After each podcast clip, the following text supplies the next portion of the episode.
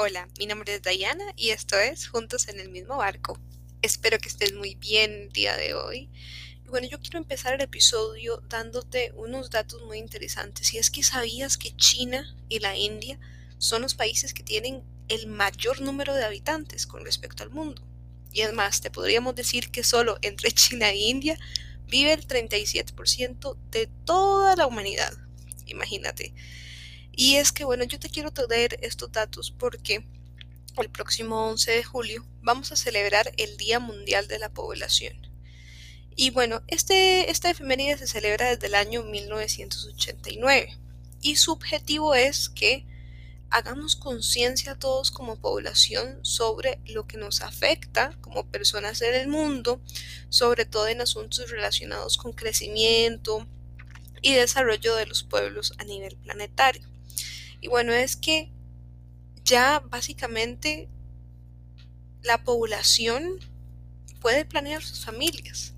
Y también eso significa que nosotros vamos a poder planear nuestra vida.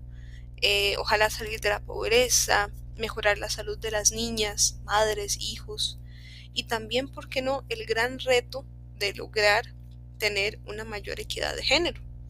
Porque es así, existen muchísimas personas en el mundo que lamentablemente el género que ha sido muchísimo más afectado han sido las mujeres. Y te traigo estos datos porque el coronavirus eh, básicamente expuso que realmente existe una brecha grandísima entre mujeres y hombres, ¿verdad? Entonces, según la ONU, por cada tres meses que se mantenga el confinamiento, existe el supuesto de que van a tener mujeres, eh, niños que no fueron planeados porque no pudieron utilizar sus anticonceptivos. También, si el confinamiento se prolonga durante más meses, básicamente se prevén 7 millones de embarazos no deseados a nivel del mundo. ¿Y por qué pasa esto? Porque muchas mujeres, cuando este, caemos en cuarentena, ¿verdad? Y cuando las cadenas de logística y suministro se afectaron, pues básicamente las personas no podían adquirir sus anticonceptivos debido al confinamiento. Entonces, todo esto lo que causó fue, este, bueno, que muchas mujeres pueden quedar embarazadas y también hemos visto cómo las mujeres que han estado básicamente son la mayor parte del personal sanitario eh, son desproporcionadamente expuestas al coronavirus. Y es que todas las cadenas de suministro están interrumpidas a nivel mundial. Y también a medida de que los países están bloqueados, los sistemas de salud luchan por el coronavirus, pues dejamos de lado muchos otros sistemas que también son integrales para nuestro, para nuestro funcionamiento. Por ejemplo, los servicios de salud sexual, reproductiva y por supuesto de violencia de género han estado siendo marginados. Y bueno, no, estamos eh, muy lejos de la cifra. Aquí en Costa Rica tenemos a personas que eh, reportaron que muchísimas mujeres estaban siendo víctimas de agresiones en sus casas, de violencia de género, puesto que no podían salir y tenían que convivir con su abusador. Entonces, esto pues son datos alarmantes también de que el trabajo de cuidado a veces no es remunerado por las mujeres, ¿verdad?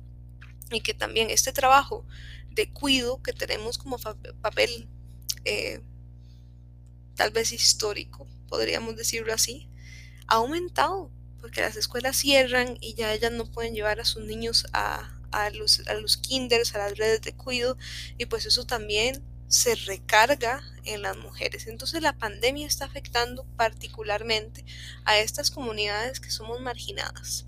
Y bueno, en todos los países existe eh, la preocupación y el reto por cambiar estas cifras, porque en los años venideros, como te venía diciendo, existen estudios que se prevé una reducción a la fertilidad que impedirá el crecimiento poblacional a nivel mundial. Pero también si hacemos esto, pues como consecuencia vamos a ayudar a un envejecimiento de las personas y que bueno, en algunos años seremos más adultos mayores que gente joven. Entonces, ¿cómo equilibrar estas dos situaciones que tenemos ahí? Bueno, Cada año celebramos un lema distinto, pero también hemos podido ver avances a nivel mundial de ciertos temas, por ejemplo, que la mutilación genital y matrimonios infantiles en muchos países del mundo han sido eh, prohibidos gracias al apoyo de cientos de mujeres que luchan en primera línea para decir que esto no está bien y para hacer valer sus derechos.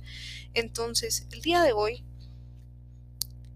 quiero, quiero terminar este episodio con que ojalá donde sea que estés, si sos una mujer y te sientes que esta pandemia te ha afectado personalmente, que no estás sola, que existen muchísimas otras mujeres como tú que están luchando en primera línea, que tienen que vivir con sus familias, que tal vez tienen que soportar casos de violencia de género y que si tú eres una de ellas, no te quedes callada y que acude a la ayuda que te hagan disponible o pues que busques tal vez eh, tomar un descanso y desconectarte de una situación que a veces es difícil cuando tienes hijos y estás luchando este también por trabajar desde casa.